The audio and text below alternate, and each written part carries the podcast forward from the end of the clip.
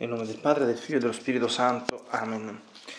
Gesù ti amo con la tua volontà, vieni divina volontà a pregare in me e poi offri questa preghiera a te come mia per soddisfare la preghiera di tutti e per dare al Padre la gloria che dovrebbero dargli tutte le creature. Mia Divina Maria, ti amo nella divina volontà, Regina Immacolata, Celeste, Madre mia. Vengo sulle tue ginocchia materne per abbandonarmi nelle tue braccia, per chiederti coi sospiri più ardenti che mi ammetta a vivere nel regno della divina volontà. Mamma Santa, tu che sei la regina di questo regno, ammettimi a vivere in esso, affinché non sia più deserto, ma popolato dai figli tuoi. Perciò, sovrana regina, a te mi affido affinché guidi i miei passi nel regno del potere divino e stretto alla tua mano materna guiderai tutto l'essere mio, perché faccia vita perenne nella divina volontà. Tu mi farai da mamma e come a mamma mia ti faccio la consegna della mia volontà affinché me la scambi con la divina volontà e così possa restare sicuro di non uscire dal regno suo. Perciò ti prego che mi illumini attraverso questa meditazione per farmi comprendere sempre più e sempre meglio che cosa significa volontà di Dio e come vivere in essa.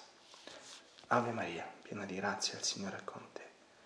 Tu sei la benedetta fra tutte le donne e benedetto è il frutto del tuo seno Gesù. Santa Maria, Madre di Dio, prega per noi peccatori, adesso e nell'ora della nostra morte. Amen.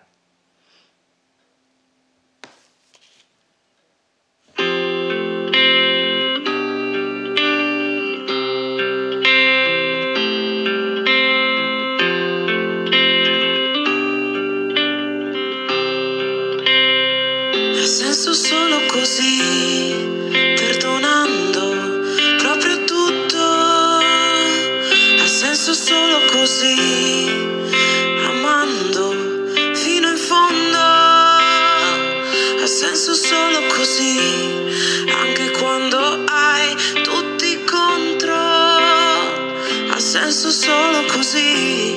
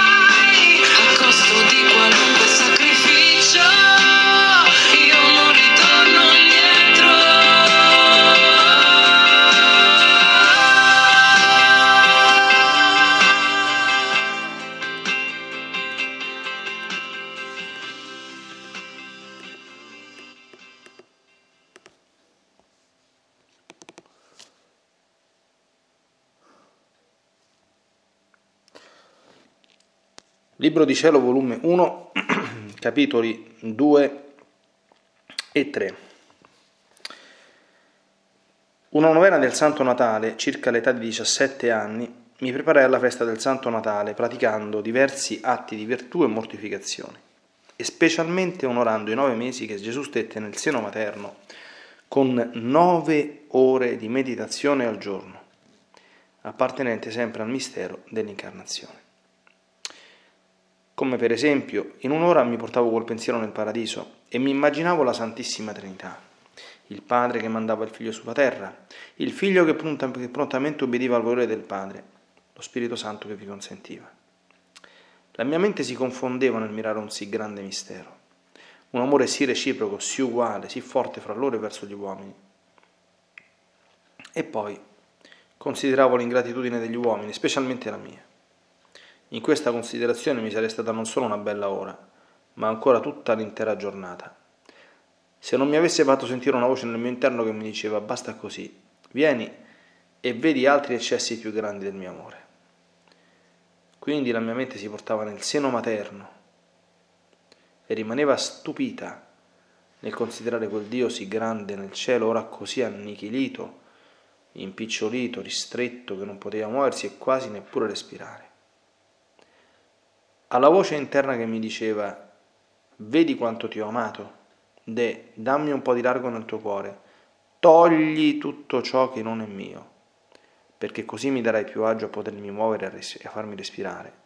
Il mio cuore si struggeva, gli chiedevo perdono, promettevo di essere tutta sua, mi sfogavo in pianto, ma però lo dico solo, solo lo dico con mia confusione che ritornavo ai miei soliti difetti.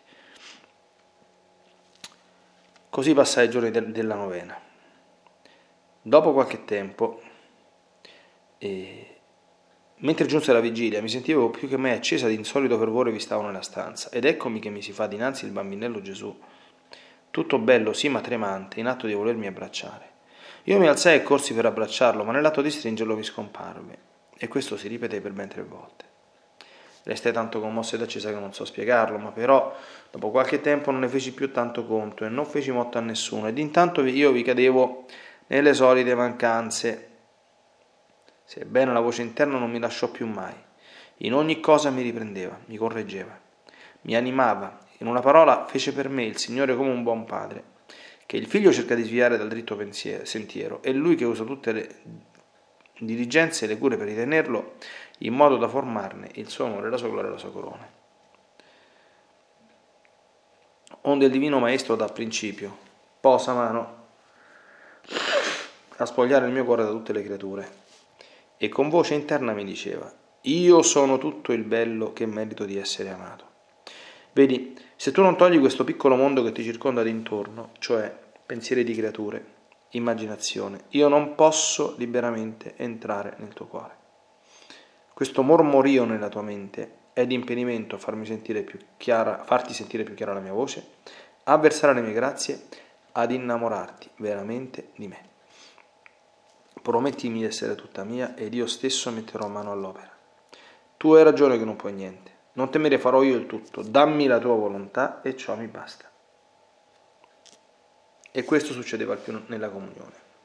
Quindi gli promettevo di essere tutta sua, gli chiedevo perdono che fino a quel punto non lo ero stata, gli dicevo che veramente lo volevo amare e lo pregavo che non mi lasciasse mai più sola senza di lui.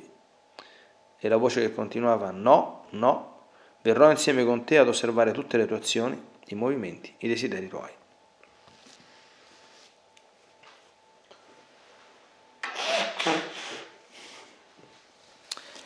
Inizio oggi con questa meditazione una serie di meditazioni che si possono, diciamo così, intitolare Come ci si prepara al regno della divina volontà, andando a meditare una, una, una serie di brani scelti, di passi scelti del primo volume e probabilmente del libro di cielo, probabilmente vediamo quello che appunto la divina volontà vuole, è un'operazione che sarà proseguita anche con gli altri volumi anteriori all'undicesimo che come è noto nella, nella letteratura, nella bibliografia di Luisa, è il volume da cui l'argomento praticamente unico diventa la divina volontà in maniera esplicita.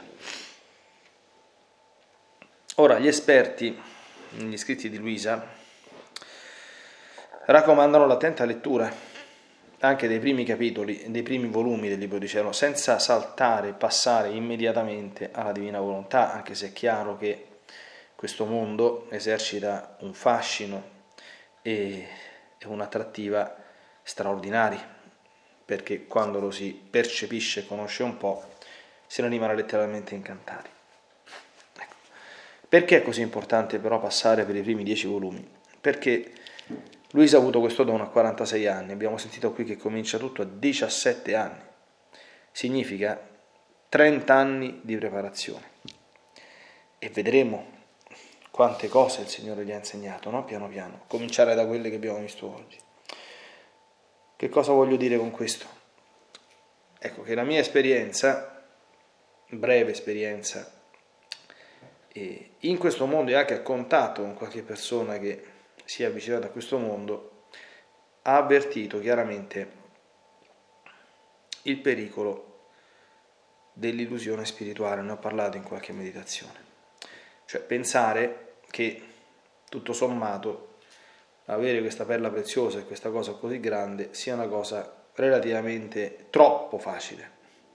Quindi che basti fare qualche atto eh, di cosiddetti atti attuari nel divino volere, recitare qualche preghiera, dire qualche fiat e tutto è fatto. Magari fare qualche giro, imparare a fare giri nella creazione o nella redenzione e tutto è fatto. A me piacerebbe che fosse così, d'accordo? A me in primis, ma è evidente che non è così. Cioè il dono della divina volontà è una perla preziosa che è la gemma, ecco, eh, il perfezionamento l'ultimo tassello ecco, di un cammino che poi tra l'altro è, quello che, è il cammino che la Chiesa ha sempre fatto e che non è bypassato dal regno della divina volontà. Quindi abbiamo adesso questa rivelazione, quindi saltiamo, passiamo direttamente dal fiat creante al fiat santificante dimenticando il fiat redimente. No, lo vedremo benissimo che non è così. E quindi tutto questo deve invitarci ad una grandissima umiltà e cautela. D'accordo? Io ho sentito, ho visto, ho conosciuto anime ampiamente poverine, poverine, come tutti, insomma, ad un livello di vita interiore basso, non, non elevato, insomma, no? A un livello ascetico non elevato, a un livello di pratica delle virtù non elevate, essere convintissime di essere entrate nel regno della divina volontà e a te se le contraddici.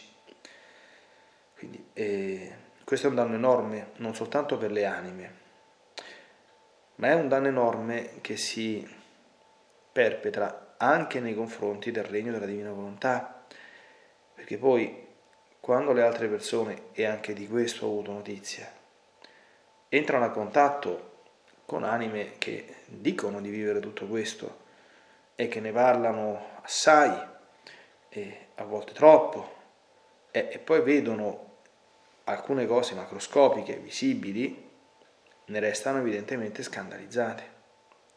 Questo significa vivere il regno della, della divina volontà? È questo? Evidentemente no. E, però, capite, una persona che è come quando gli uomini di Chiesa, o peggio ancora, ecco, i ministri della Chiesa, non hanno una vita che preceda e accompagna le eventuali loro parole, che devono essere sempre eh, misurate, sobrie, serene, tranquille. Noi non dobbiamo mai dare l'impressione di essere ecco, una sorta di fanatici ecco, che vogliono convertire per forza le persone e che vogliono per forza, ecco, forza nella nostra vita di fede è termine che non deve esistere. Dio ci tratta e nel regno della divina volontà questo avviene al massimo grado come interlocutori liberi e responsabili. Non si estorcono, diciamo così, le, conversioni a forza di prediche eh, ripeto, che rasentano poi il fanatismo, no? eh, questo vale anche fuori del regno della divina volontà, persone che si accostano a Dio, che entrano in un movimento, in un posto di questo genere e diventano, eh, mi perdonate, insomma, quasi insopportabili, nel senso che cominciano a prendere di petto le persone a destra e a manca, a fargli le prediche, a dirgli che si devono convertire, che devono andare in quel movimento, che devono sentire quelle cose, cioè, per carità, c'è il dovere di dare la testimonianza, no? Ecco, ma tutto sempre come il regno della, della divina volontà ci insegna con equilibrio, con ordine, soprattutto con quella stessa pacatezza divina che il Signore usa con noi, senza forzature, d'accordo? E senza illusioni. Ecco, mi si perdonerà questo lungo preambolo. Allora, dopo, essere, dopo, dopo averci pregato, essermi anche consultato e confrontato, e ho ritenuto opportuno eh, io stesso meditare e per coloro che intendono in qualche modo seguire queste meditazioni usandole come strumento di preghiera personale anche per loro, imbarcarmi nella meditazione di questi scritti stupendi, che sono la preparazione remota e prossima al regno della divina volontà. Allora, completiamo subito Luisa.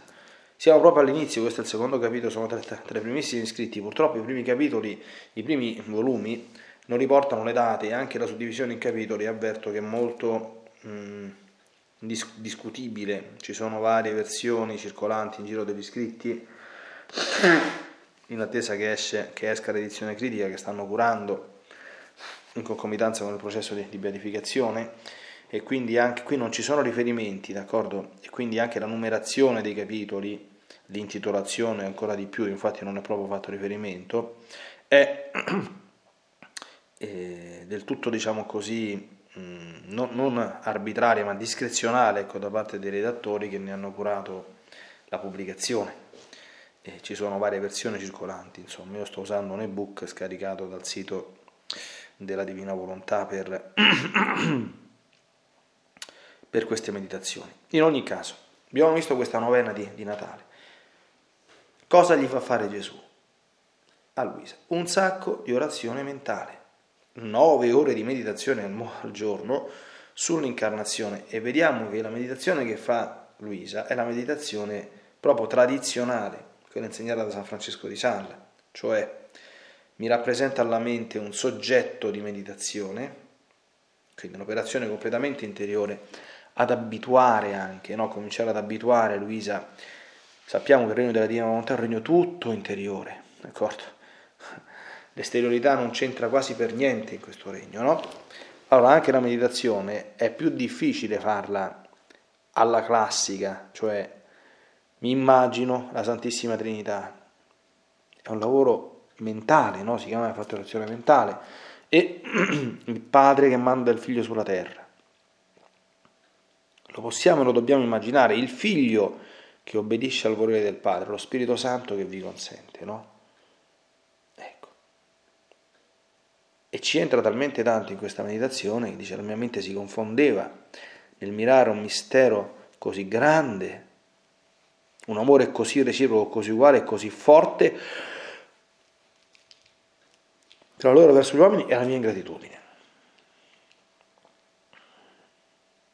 Ecco, e poi prosegue. E quando arriva un altro soggetto di meditazione, quindi quando medita Gesù nel seno materno vuol dire nel grembo della Divina Maria, quindi eh, Gesù nel grembo della Divina Maria eh, ha vissuto e ha portato le delizie del paradiso e le ha vissute lui a sua volta, godendo dal di dentro del suo ineffabile capolavoro. È pur vero però che la sua natura umana ecco, rimaneva tra l'altro consapevole perché Gesù ha avuto l'uso del libero arbitrio fin dal concepimento, non avendo come la Divina Maria il peccato originale, quindi si ritrovava in uno spazio angusto, nichilito, ristretto. Dio eterno, diciamo, circoscritto e fatto piccolo in quel modo, no? E qui arriva la voce interna, dice Luisa, no? voce interna che per noi, che non abbiamo doni straordinari, può essere anche e deve essere identificata con un'ispirazione dello Spirito Santo. Durante la meditazione vengono le sante ispirazioni a chi si mette in ascolto, no? E dice, vedi quanto ti ho amato? Quindi a seconda questo frutto dell'impegno di Luisa, no? Dice, attenzione, fammi un po' di largo nel tuo cuore, ed ecco la frase chiave, togli tutto ciò che non è mio perché così mi darai a suo agio, mi darai più agio a potermi muovere, a farmi respirare. Ora vedete come Gesù, e vedremo, purificherà piano piano quest'anima, no? Allora, il regno del divin volere, parliamo in prospettiva, non può entrare in un cuore che è ancora pieno di tante cose umane, non ci entra. E se non facciamo piazza pulita, ovviamente nel modo, capite, appropriato e consono allo stato di vita, non è che un marito deve fare piazza pulita nel senso che lascia la moglie, non gli vuole più bene, non è questo il senso, d'accordo? Ma piazza pulita dalle cose umane, sì, tutto ciò che non è suo, no? Poi c'è questa esperienza, che è una prima esperienza mistica, quindi vedete come lui, sa vedremo, è passato anche per le vie della mistica ordinaria e, e dell'ascetica ordinaria, no? Gesù bambino le appare, fa per abbracciarle e scompare, vedete che, che qual è il senso di questa operazione? Questi sono giochi divini, no? E, che sono fondamentalissimi. Dio eccita il desiderio della, della creatura. Quindi si mostra e poi si ritrae, perché nel processo dell'unione con Dio l'arroventamento, diciamo così, del desiderio è un fattore fondamentale. Cioè, Dio, so, Dio vuole essere desiderato, ma non desiderato, cioè desiderato fino, a, fino alla follia, d'accordo? Fino al punto che uno non pensi ad altro, notte e giorno, che al desiderio di Lui. E questo anche, capite come quando si dice che nel regno della divina volontà si riparano tutti quanti i peccati, no? Perché Gesù vuole essere così tanto desiderato? Perché gli uomini non se lo filano proprio, c'è l'indifferenza, l'ingratitudine, no? E poi lui si spiega che da quel momento comincia a sentire questa voce interna. Ecco, la voce interna, la voce in senso stretto è un fenomeno straordinario non dobbiamo aspettarci che accada, però ripeto, un passaggio fondamentale, ma fondamentalissimo, che guardate quasi nessuno impara a fare nella crescita interiore, è imparare ad ascoltare Dio che ci parla nel cuore, con la voce della nostra coscienza. Sono pochi quelli che mm, giungono a percepire questo fatto, no? Per capire cosa sia io faccio sempre un esempio alle persone, no? Quando vengono a fare grandi confessioni, anche generali, di grandi peccati, che poi dicono giustamente, io però non mi rendevo conto di quello che facevo, non lo sapevo che questa cosa era così grave, no? Io ogni tanto gli ho detto, dico, fermati, ma tu non sentivi dentro di te che quella cosa non la dovevi fare. Non sai perché, non sai per come, non capivi la gravità, non ti ha detto nessuno che era peccato mortale, né ti ha spiegato perché lo era. Ma tu non sentivi dentro di te quella cosa, non sapeva. La risposta è unanime, tutti rispondono sì.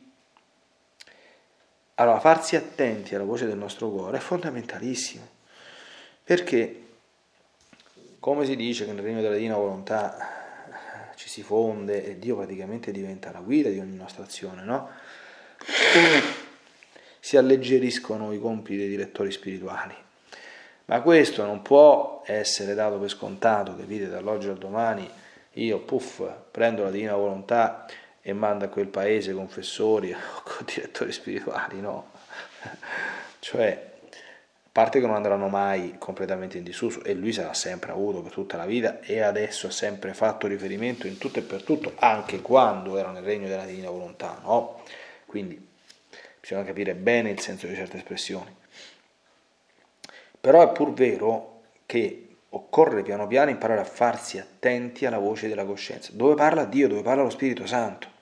Cioè ascoltare il nostro cuore nella sua sincerità significa ascoltare la voce di Dio.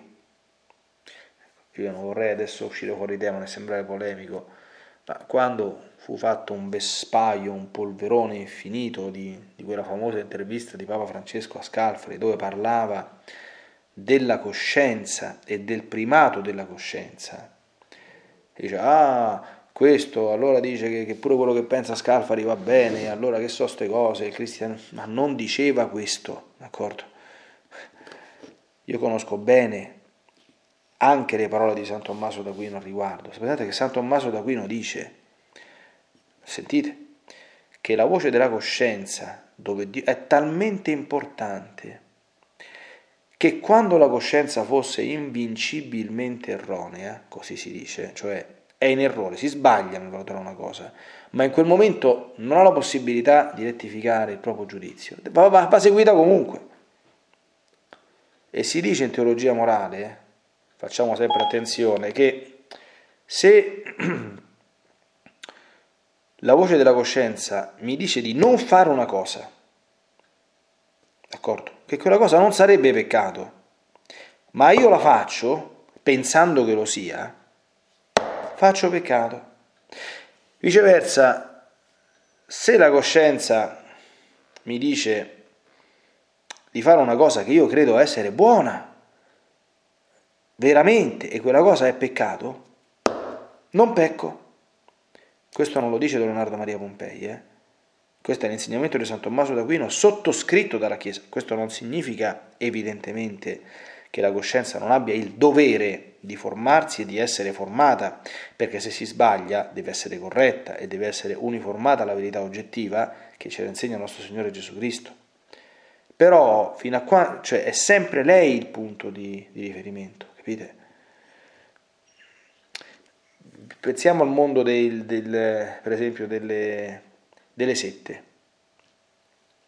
Le sette annullano la voce della coscienza perché tutte le altre persone che fuoriescono da sette di vario genere, da quelle più gravi, che possono essere sette sataniche o, o, o, le massonerie varie, eccetera, eccetera, quelle un pochino più soft, tipo alcuni gruppi religiosi, testimoni di Geo, a volte si vedono anche in giro atteggiamenti, diciamo così, eh, simil settari, insomma, no? Eh, quindi di, di vario genere, tutti hanno avuto la voce soffocata e quando escono ti dicono ma io sentivo che certe cose non le dovevo fare, non le dovevo... però stavamo in quel contesto, stavamo in quell'ambiente che è proprio una tecnica, capite? Quindi ascoltare questa voce, il Signore che interiormente ti corregge, ti, ti, smaschera, ti mette nella verità, ti dice quali sono le tue intenzioni reali e vere quando fai una cosa, capite? Noi possiamo cercare noi stessi al 100% anche nelle cose spirituali d'accordo? Proiettare tutte quante le nostre frustrazioni psicologiche, le nostre insoddisfazioni, trovare nella spiritualità un modo per realizzarci, per essere noi stessi, per emergere, d'accordo? Recentemente il mio vescovo, durante una bellissima pubblica assemblea, diceva ma quanta gente va nelle parrocchie a vestirsi di bianche, a fare 3.000 servizi e poi quando scende da lì se tu lo vedi dici ma questo che è vestito a bianco a fare? Ma che cosa sta facendo sopra quell'altare? Capite? Allora, se uno ha questo substrato psicologico grovigliato umano, ma mi spiegate come fa a entrare nel regno della divina volontà? Ma dove sta la divina volontà qui? Ecco perché bisogna fare questo percorso propedeutico, no? Ultimo aspetto che abbiamo affrontato oggi. Io sono il tutto bello che merito di essere amato e se tu non togli questo piccolo mondo che ti circonda d'intorno, cioè pensieri di creature, immaginazioni, io non posso liberamente entrare nel tuo cuore. Po- questo mormorio è di impedimento a farti sentire più chiara la mia voce, a versare le mie grazie e innamorarti veramente di me. Che cosa dice? Pensieri di creature. Pensieri di creature. Allora, questo lo dico, cioè, l'unione con Dio, dice San Giovanni della Croce, è ostacolata da ogni minima forma di attaccamento alla creatura. Tant'è vero che le famose notti dei sensi e dello spirito non sono altro che un processo dolorosissimo ma necessario, operato dalla potenza divina, che tende, è come se la nostra anima fosse arrugginita, a scrostare, a toglierci tutti gli attaccamenti anche minimi. San Giovanni della Croce dice che una volta c'aveva un frate, che pensate che cosa si era attaccato, si era costruita da solo una croce fatta di due legnetti, due legnetti che si trovano legati con lo spago. E la usava durante le sue preghiere, le sue devozioni, si metteva davanti a sta croce, sbaciucchiava giustamente, santamente, è una cosa santa baciare la croce, sta croce, e un giorno San Giovanni della Croce ha detto, leva sta croce, prega da un'altra parte, questo comincia a fare diavolo a quattro, per la croce. Allora San Giovanni della Croce, da buon maestro di spirito, bene, se è così quella croce tu me la dai e io te la tolgo, perché con quella croce tu non raggiungerai unione con Dio. E così è stato. Pensate dove può arrivare la raffinatezza della nostra anima che cerca attaccamenti, affetti, dappertutto. E senza un distacco da tutto, l'unione con Dio non c'è, ma figuriamoci se c'è l'unione con la divina volontà, che ti porta oltre, che ti porta a agire in modo divino, che porta a fonderti con la divinità cioè in modo tale che lui agisce in te, opera in te. Non soltanto si unisce a te con una volontà, come dire, estrinseca, che si mettono insieme, capite? Rimanendo due, e tu sei conformato gradualmente a lui. No, no, no, no, no, nella divina volontà eh, ci si fonde, la volontà diventa una e scompare completamente, come era quella della Madonna, capite? Che è scomparsa davanti alla volontà divina. Capite? Se ci sono questi attaccamenti, non si sente chiara la voce di Gesù, non si ricevono le grazie e non ci si innamora veramente di Lui. La via della divina volontà, ho detto tante volte, è via di amore. Amore che è riservato a tutti, anche a chi è sposato. Essere sanamente e santamente innamorato del proprio marito, della propria moglie, non è di nessun ostacolo, anzi, perché quello è un amore ed un affetto ordinato secondo Dio, specifico, sanamente e santamente innamorati della moglie o del marito, cosa che è tutta da dimostrare che ci sia. Eh. Si apre qui un capitolo che ci porterebbe altre tre ore di meditazione che poi diventerebbe una catechesi. Quindi ma ogni volta che un affetto non è secondo la divina volontà, o nell'oggetto, o nella misura, o nella misura, e questo vale anche per le cose spirituali. Io vi parlo da prete, e quante anime si attaccano in maniera disordinata al confessore, al prete, facendo un oggetto a volte di vera e propria idolatria, altre volte semplicemente un punto di riferimento troppo forte, anche umano, un punto d'appoggio per le proprie carenze affettive di vario genere, senza che questo comporti nulla di impuro, d'accordo? almeno per quanto riguarda la mia esperienza, eh, se qualcuno si dovesse azzardare minimamente a sfiorare l'impuro vola immediatamente dalla finestra, d'accordo? Ma questo non è sufficiente perché i nostri rapporti siano ordinati, perché ci può essere l'idolatria della figura spirituale fenomeno oggi diffusissimo, diffusissimo, oppure l'attaccamento comunque malsano, la dipendenza per esempio, no? di chi sta sempre a chiedere consigli, consigli, anche tutte le cose che fa un passo senza esagerando. Quindi la dipendenza psicologica o la dipendenza affettiva o la dipendenza che si cerca l'approvazione, si cerca di farsi belli, d'accordo, agli occhi del direttore spirituale per essere approvati encomiati, eh, importanti nel suo cospetto, per essere valorizzati, per entrare nelle sue grazie, per ricevere lodi o eh, servizi o cose di questo genere.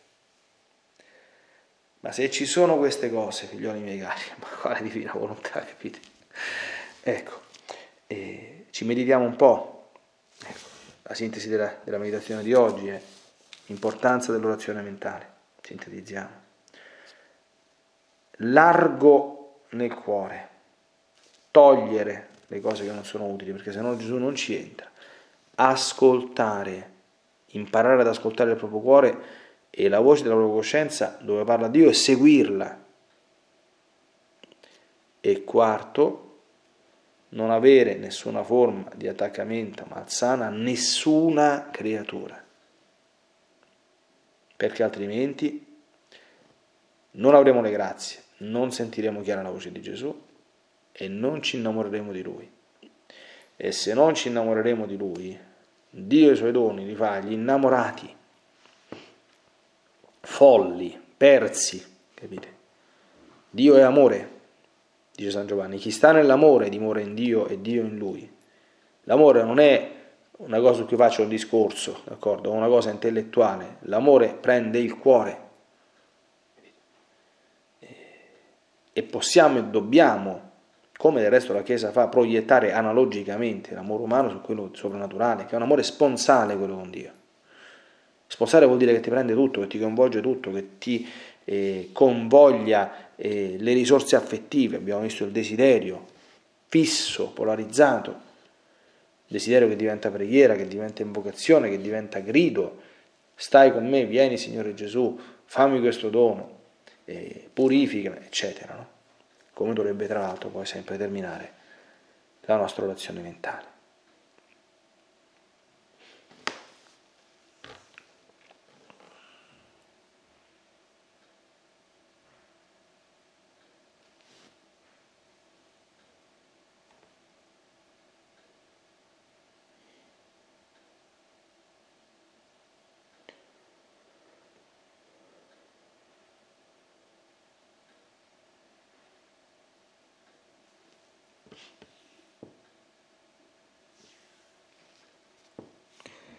O Divina Maria, noi ti affidiamo questo tempo, queste meditazioni che hanno lo scopo di verificare tutto ciò che è presente in noi e che ostacola l'avvento beato e felice del regno del divino volere. Tu sarai più grande maestra spirituale che mai ci sia stata e ben conosci tutte le cose su cui abbiamo meditato. Prendici per mano Portaci profondamente nell'interiorità di noi stessi, dentro le nostre anime, a guardarci con i tuoi occhi, che sono occhi di verità e al tempo stesso occhi pieni di amore e di misericordia, quindi che possiamo vedere sinceramente quello che c'è nel nostro cuore, senza rimanerne scandalizzati, senza rimanerne depressi o intristiti o scoraggiati, ecco, ma sapendo che è tempo di mettere mano all'aratro e lavorare perché tutto ciò che, si ostacola, che ci ostacola nell'ingresso in questo felice regno divino volere possa essere tolto e rimosso. Portiamo i frutti di questa meditazione odierna, facendo in modo, ecco, i punti fondamentali che ho sintetizzato, di custodirli nel cuore e di rievocarli nel corso della giornata, perché la meditazione non cessi in questa mezz'oretta, ecco, ma porti frutti pervasivi di santità e di vita in tutto l'arco della nostra giornata. Nella Divina Volontà vi benedico tutti nel nome del Padre, del Figlio e dello Spirito Santo. Fiat Ave Maria. When you drive a vehicle so reliable it's backed by a 10 year, 100,000 mile limited warranty, you stop thinking about what you can't do and start doing what you never thought possible. Visit your local Kia dealer today to see what you're capable of in a vehicle that inspires confidence around every corner. Kia, movement that inspires. Call 800 333 4KIA for details. Always drive safely. Limited inventory available. Warranties include 10 year 100,000 mile powertrain and 5 year 60,000 mile basic. Warranties are limited. See retailer for details.